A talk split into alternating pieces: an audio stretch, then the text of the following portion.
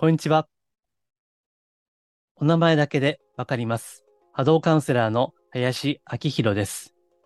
人のオーラや物のエネルギーをお名前だけで感じ取る能力をベースに、スピーチャー的なカウンセリング、ヒーリング、タロットリーディング、守護霊リーディングなどを行っています。今回もマジスピラジオよろしくお願いいたします。今回のテーマは、祖先の悪因縁やたたりは、個人のカルマや不幸とは直接的に関係ない。えということで、例の旧統一教会の霊感商法ですね。まあ、その最たるものは、えーあなたの祖先の因縁、悪い因縁がついているということで、えー壺を買わせたり、多額の献金をさせると言った、もう皆さんご存知だと思いますけどね。えーそういった霊感商法ですね。えー統一教会の事例を取り上げて、えー改めてその対策、どう対処すればいいか、どう考えればいいかということを述べていきます。えー同じタイトルで、この配信日の昨日、ブログを出しています。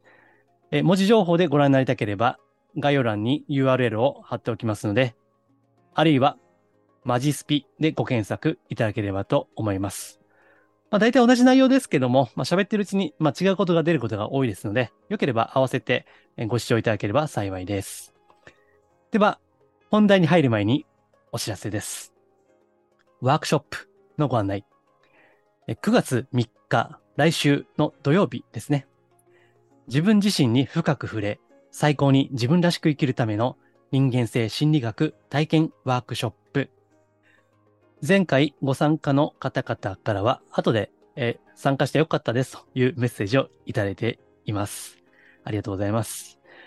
えー五感を働かせ、イメージを駆使しですね、体験、体感を中心としたワークショップです。えーこれも概要欄にリンク貼っておきますので、ご興味あれば覗いてみてください。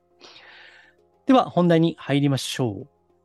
えー祖先の悪因縁やたたりは、個人のカルマや不幸とは直接的に関係ない。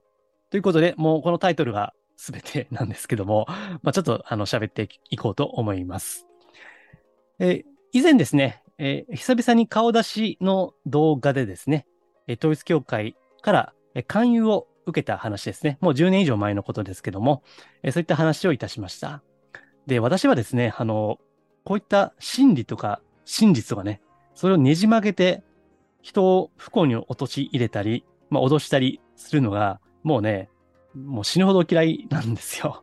だから、その顔出し動画の時は最後、ちょっとね、感情的になってしまいましたけども、まあ、それだけ、まあ、嫌いだということで、ですから私は、この音声とかブログ等でですね、え本物とインチキを見分けるポイントですね。えそれを、まあ、時々お伝えをしているわけですけども、え今回はその、旧統一教会の霊感商法をですね、もう、キングオブ霊感商法ですね。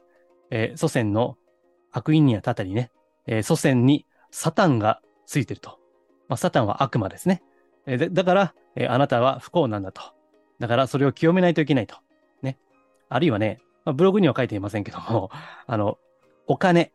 お金に、その、悪い因縁がついてるから、浄化しないといけないって言ってね、それで献金をさせると、もうね、なんか、もう都合良すぎやろみたいな、そういったこともいろいろあるわけですね、パターンがね。で、今回はその根本的な部分である、うん、お前の祖先がね、悪い因縁を背負っていると。ということで、えそれをこう、解除ですね。え悪因縁の解除をするために、まあ、法外な献金をさせるといったことですね。で、繰り返しますけど、大事なんでね。えまずは、祖先の悪因縁やたたりというのは、まあ、関係ないですよと。それが本人の不幸とは、え直接的に関係がないということですね。えそれをまずは押さえておいてください。あの、これだけでも、あの、実際そういった脅しを受けた方にとってはですね、まあ安心するんじゃないかなというふうに思います。で、あとは、あの、付け加えていきますと、その統一教会ってね、あの、教えありますよね。まあ、あの、異端とされる教えです。実際に聖書に書いていないことをね、教えるわけですよね。で、私もその10年以上前に、まあ、統一教、旧統一教会のビデオセンターですね。ビデオセンター。まずは映像学習をさせるわけですね。えそこでちょっと見たことがあるわけです。まあ、あの、うろ覚えだったんで、あの、前回顔出し動画でちょっと間違えたこともあるんですね。えー、教祖である文鮮明、そしてその妻である、えー、関通子ですね。まあ、日本語読みですけども。で、えー、それは、あの、前回の顔出し動画では、まあ、世界のお父様、お母様って言ってしまったんですが、えー、正確には、真のお父様、お母様ですね。まあ、言い方は別にね、あの、まあ、どうでもいいと言いますか。まあ、私は別にそこの信者じゃありませんのでね。だから、まあ、ちょっと脱線しますけども、あの、政治、今、あの、子供庁ってありますよね。あれを子供家庭庁、子供家庭庁ですね。家庭という文字を入れたがったわけですね。で、それはその統一教会の影響があるというふうに言われますね。えー、統一教会を正確に言えば、世界平和統一家庭連合ですね。世界平和統一家庭連合です。まあ今はですね、あの文鮮明が亡くなった後は3つに、え、分かれたらしいですけど、まあこれはあの他の宗教でも同じパターンですね。え、教祖が死んだ後に分裂するっていうのはよくあるパターンです。で、ですから、ここに家庭という言葉があるわけです。で、まあ、ニュースある程度、あの、チェックされている方はご存知の通りですね。この、特にまあ自民党の政治家、まあ自民党だけじゃないんですけどね、えー、最近は立憲とかね、他の、あの、政治団体も、まあ、だいぶ、えー、統一教会のマネーがズブズブになっているということがありました。で、この多額の献金をして、でそれが政治資金として流れていって、そして、その統一教会の思うままに、その政策が決定されていくというね、まあ、こういったお金の流れがあるわけですね。ですからね、まあそういったことを考えると、もうお金の流れ自体が終わってるわけですよね。うん。ですから、あの、寄付とか、そのお賽銭ね、それを錠剤っていうわけじゃないですか。錠剤ね。え、まあ、清まった財ですよね。ですから、もはやまあ、こんな使い方をしている限りにおいては、まあ、錠剤ではないわけですね。まあ、それこそお金に、こう、悪い因縁がつきまくってるんじゃないかと。ね。えそういうことも思うわけです。ですから、うん、ちょっとまあ脱線しましたけども、そのお金の流れってのは決して良くはないわけですね。で、良くない、そのお金の流れね。ましてその、ブログにも書きましたけども、いくらお金を積んだからといって、それで悪因縁が、祖先のたたりが解消はしないんですよ。まあ、額は関係ないですね。だって、お金はあくまでこの世の、まあ、ある意味では約束ですよね。通貨であって、まあ、あの世とは全く関係がないわけです。で、えあの世というのはですね、まあ、これはあるかないかというのはさておきですね。あの世の通貨があるとすれば、まあ、これはもう、清らかな思いだけですよ。あの世の通貨はね。この世の通貨は紙幣だったり、硬貨だったり、まあ、あるいは電子マネーだったりするわけですけども、あの世の通貨はもうその本人の人格以外の何者でもないということですね。まあ、つまり、どんだけ献金をしようが関係ないですよということなんですね。まして、えー、統一教会のような、これね、反日宗教なんですよ。ね、反日です。えー、まあこれ競技を、まあちょっとね、今ね、まあ我慢して、まあつまんねえなと思いながら勉強は ちょっとしてるんですけども、ね、まあ、あの、どんな教えかっていうのは知るのも大事だと思いますんでね。でそこで、えー、っと、この統一教会的には、うん、この韓国っていうのは、アダムなんですね。アダム国家。え、そしてに、日本はエヴァ、エヴァ国家と言っているそうです。まあ、アダムとエヴァ。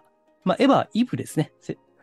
イブと言った方が分かりやすいと思いますけども、えつまりですね、えこの、日本が下なんですよね。その統一教会的にはね。だから、だからこそ、えー、日本はたくさんの献金をしないといけないということ。ね。まあそういったね、ほんとね、うん、まあ巧妙と言いますか、まあずる、ずる賢いと言いますか、まあそれが本当、あの、あるんですね。で、まあそういったね、で、しかもさっき政治の話も若干触れましたけども、もう反社じゃないですか。ね。反社会的カルトです。それはね。まあそもそもカルトの定義が反社会的なんですよね。で、実際その例の安倍晋三さんの暗殺をしたとされている。ね。私は違うと思ってるけど、あの、本当の黒幕はここにいると思っていますけども、その山上容疑者ですね。えそのお母さんですね。母親は、まあ、あの、1億億の献金をしたということですけども、え、それでもって全く救われなかったわけですよね。え、ですからね、あの、そもそも高いお金を積んだからといって意味がないし、そんな反日、反社会的カルトに、まあ、言うなれば力はないわけです。そのね、まあ、集金能力はあるかもしれませんけど、その霊的な能力っていうのはないわけですね。まあ、これは私はあの実際に人の名前などで波動を見るのが、まあ、仕事の根幹になっていますんでね。まあ、その統一教会にも霊能者と言われる方がね、いらっしゃるみたいなんですね。まあ、たまたま名前があったんで、ちょっと見てみましたけども、まあ、まあ、まあ、霊的な能力なんてないんですね。うん。まあまあ、もうそれは別に見なくたってわかるでしょうけど、まあそういうことなんですよ。うん。まあとはいえ、あの、信教の自由っていうのは、もう保障されるべきですから、本当にそれをこう教えをこう共鳴してね、えー、信じると、信じたいということであれば、まあそれはもう自由ですから、えー、個人の自由ではあるんですけども、まあ少なくとも私が見ているとですね、まあ全く意味はない。うん。まあ、それが、こう、私の考えであります。うん。まあ、こういった霊感商法というのはですね、まあ、他にもあるわけです。まあ、他の宗教団体でもありますし、えー、この祖先の因縁がというのは別に統一教会の専売特許ではないんですね。まあ、過去、まあ、いろんな宗教団体絡みのご相談も受けてきた私としてはですね、よく似た霊感商法っていうのはあるんですね。ですから、あの、今後もこれはなくならないんです。まあ、前回の顔出し動画でも言いましたけども、えー、こういった霊感商法は今後も続きます。ただし、もっと水面下ですね。あんまり表立ってはできにくくなるわけだけども、えー、水面下、アンダーグラウンドではもっと続いていくであろうというふうに思います。まあその不幸が、なんか知らんけども、不幸や災難が続いていくとですね、えー、まあ人はこういうふうに考えるわけですね。その何か目に見えない力が働いていて、それによってこんな不幸になっているんではないかということですね。その自分の理解できない、納得できないことが立て続けに起こってしまうと、これは何かあるんじゃないかと。それこそ悪い因縁とか、たたりがあるんじゃないかというふうに思ってしまう。え真面目な人ほどそう思いがちであると。で、ここがその霊感商法として付け入れられるですね。隙を作ってしまうわけですよね。うん、ところがですね、まあ、これはなかなか、こう、うん、なんていうかな、腑に落ちて納得することが難しいかもしれませんけども、え例えばブログに書いたその事例としてはですね、あの、ある女性のあのことを取り上げたんですけども、えー、その方は、その結婚でね、まあ、女性で結婚して嫁いでいったと。で、そこで、えー、その、姑は50歳、50代で亡くなり、まあ、姑は60代で、え、平均寿命からすれば若くして亡くなったと。で、え、夫は40代前半に脳一血、半身不随、えそれから10年ほどで癌で亡くなったということね。で、その時に、こう、統一教会の方と面識がありですね。えそれで、まあ私もこれ受けたことありますけど、手相とかね、えー、生命判断とか、まあ私は手相だけでしたけども、えー、そこで、あ、あなたの因縁がね、悪いと。祖先の悪い因縁がついてるから、それは浄化せねばならないということで、ただ、まあこれはその、普通に考えれば怪しいと思うじゃないですか。ところが、あの、私も、まあ、経験あるように、そのビデオセンターとかね、そういって少しずつ、あの、最初にこれ統一教会だよっていうのは明かされないで、そういったことを勉強していくわけですね。で、それがある程度、刷り込みが深くなっていったときに、そこで初めて統一教会という名前を明かされ、そして、それはあなたの祖先が悪い因縁が、たたりがあるからだと言われて、もう反論ができなくなるわけですね。まあ、できにくくなる。まあ、これが、まあ、よく言われるマインドコントロールですね。で、この事例の女性は、結果的には、ま、数億年の献金をしてしまったということですね。で、平均寿命からすれば若くして亡くなっているわけですから、しかもそれが立て続けに起こるということですから、やっぱり何かこれは悪い因縁があるんじゃないかと、たたられているんじゃないかということね。そういった目に見えない世界というのに、普段はそういったあスピーチャルなどね、興味がない人でも、うん、そう思ってしまうっていうのはあると思うんですね。ただですね、まあ、ここはちょっと理性的に考える必要があるんですけども、人間というのは、これはもう霊的な原則ですよ。原則としては、寿命は決まっているということですね。えー、どれだけこう、健康に気遣ったとしても、亡くなる人は早く亡くなります。それはね。え、すごい節制をね、ちゃんとしてきたのに、それでも癌になる人はなるわけです。そして、その逆もありますね。もうタバコ吸ってね、もう酒かっくらってね、もう、もうすっげえ不節制していても、もう長寿の人もいるわけです。前ね、なんか、どっかのニュースで報道で見たんですけど、毎日ね、コーラばっかり飲んでるおばあちゃんがいてね。で、医者が止めるらしいんですよ。それをね、そんなばっかり飲んでる早く死ぬよと。けど、結局長寿で、ね。で、その方のインタビューで、うん、私にコーラ飲むなって言った人はみんな先に死んだわって 言ってて、非常にね、まあ、なんていうか笑ってますけど、理不尽ですよね。まあ、毎日コーラ飲んでる。ね、まあ、いろいろ添加物がね、たくさん入ってるっていう話ですよね、コーラって。ね。でも、それでも、長生きする人はしてしまう。ね。えー、憎まれっ子、世にはばかると。ね。まあ、早くね、早くいないなくなったらいいのにと思うんだけども、なんか知らんけども、ね、長生きしちゃうと。まあ、そういったこともありますわ。ね、非常に理不尽なんです。えー、ですからね、あの、原則としては人間の寿命っていうのは決まっている。まあ、ある程度はというふうに言っておきましょうか。え、これがこう特別な店名っていうのがあった場合ですね、え、寿命が引き延ばされることは例外的にはあるんですね。まあ、これはちょっとブログには書いていませんけども、あの、そういった例外はあります。はい。えー、今回の話も例外はあります。えっ、ー、と、ですからちょっとね、あの、また戻って言いますと、あの、祖先の悪因縁とか、たたりとか、それは個人のカルマとか不幸とかには関係ないというふうに、まあ、あの、ブログとか、この音声配信でも、それは、あの、主張したいんですけども、ただ、まあ、例外はあります。まあ、これはブログではちょっと書きかけてカットしたんですけど、あの、例外はあるんですよ。かといって、まあ、例外ですから、もう大半の人にとってはですね、関係ないんです。それはね。うん。ただ、あの、ケースバイケースなんで、やっぱりまあ、あの、より丁寧には実際にお話聞いたりしてね、そこで、ちゃんとその専門家と言われる方が判断をしていかないと、まあ難しい部分はあるんですよ。ただね、あの、ほとんどの大半の方は関係ないですから、えー、家計や祖先のね、悪因縁は別に関係ないです。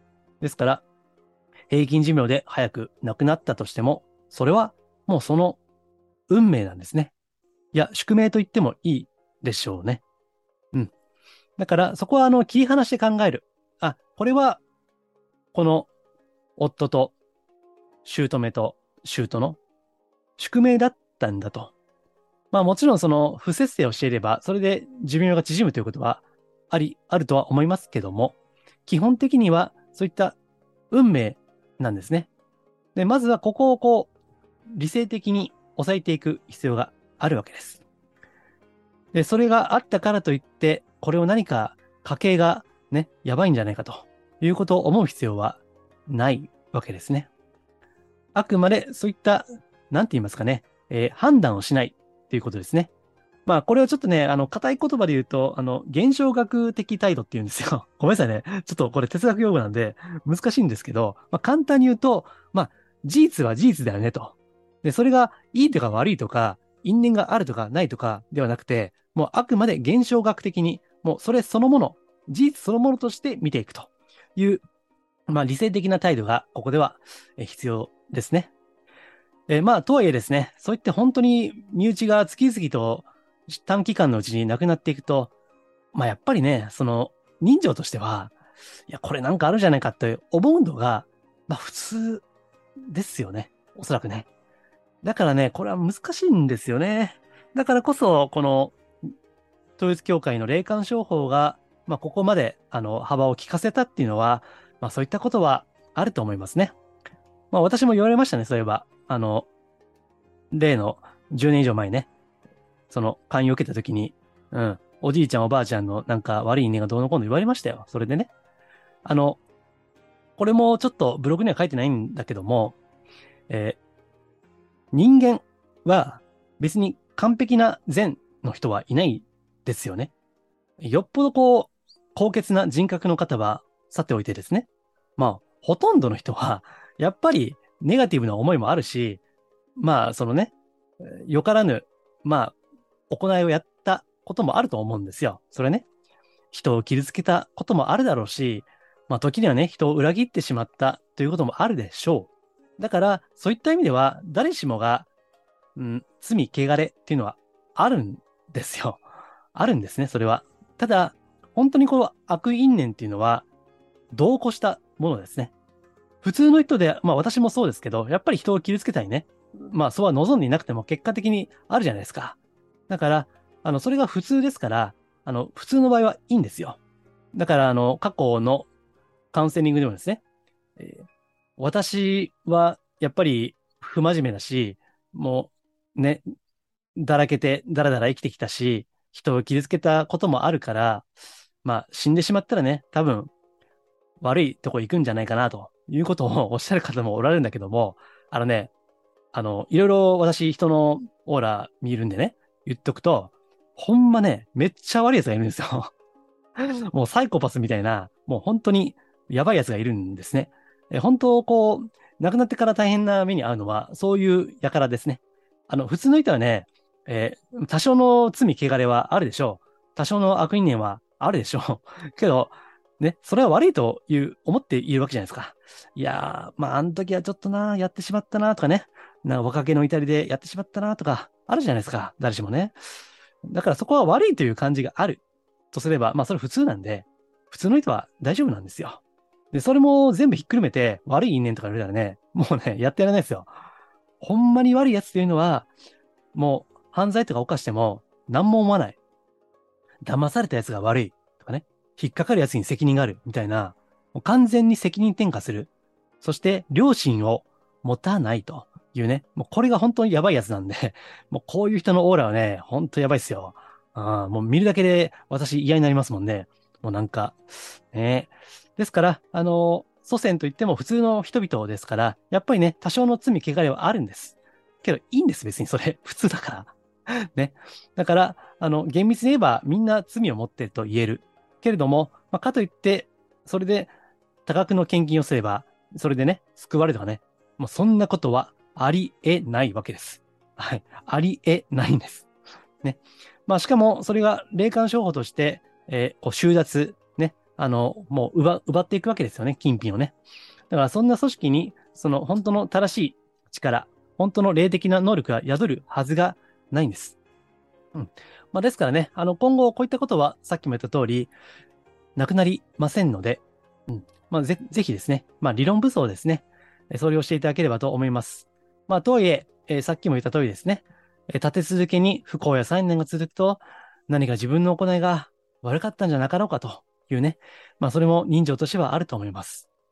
まあ、それについてはまた、あの、別の回でどうすればいいかという話を、まあ、していきたいなというふうに思っていますが、まあ、今回はその原則としてですね、うん、その祖先の悪因縁とか、そのたたりというのは、個人の不幸には、まあ、直接関係がないですよとそれは人がこう死ぬというのは、え、運命である程度は決まっていることなんですね。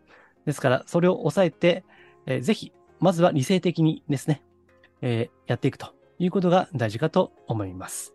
はい。えー、では、詳しくはまたあのブログに書いています。ちょっとね、えー、今回はちょっとブログに書いてないことも結構喋ったんで、よければ、え、私のホームページ、マジスピのブログ、まあ、概要欄にもリンク貼っておきますけども、えそれと、この音声配信と合わせてご参考にしていただければ幸いです。では、今回は以上ですが、えこういった話はですね、あの、メールマガジンですと結構早くあのタイムリーに出したりもしますので、まあもしよろしければですね、私のホームページ、マジスピから、えー、メールマガジン無料でご登録いただけますし、まあ、解除も簡単にできますので、よければご登録いただければ幸いです。えー、そういえばですね、えっ、ー、と、前のメルマガではですね、あの、この統一教会から脱会させるね、えー、会をやめさせるということ、まあ、これはこれで結構問題があると拉致監禁して、それで脱会させるというね、えー、そういったことも、あの、何回か前に出しましたね。ですから、より深掘りした内容も出していますので、まあ、よければご登録いただければ幸いです。はい。では、今回は以上です。ちょっとまあ雑談もしようと思ったんですが、えー、この後予定がありますので、今日はこの辺で終わりたいと思います。はい。では、次回もお楽しみに。ありがとうございます。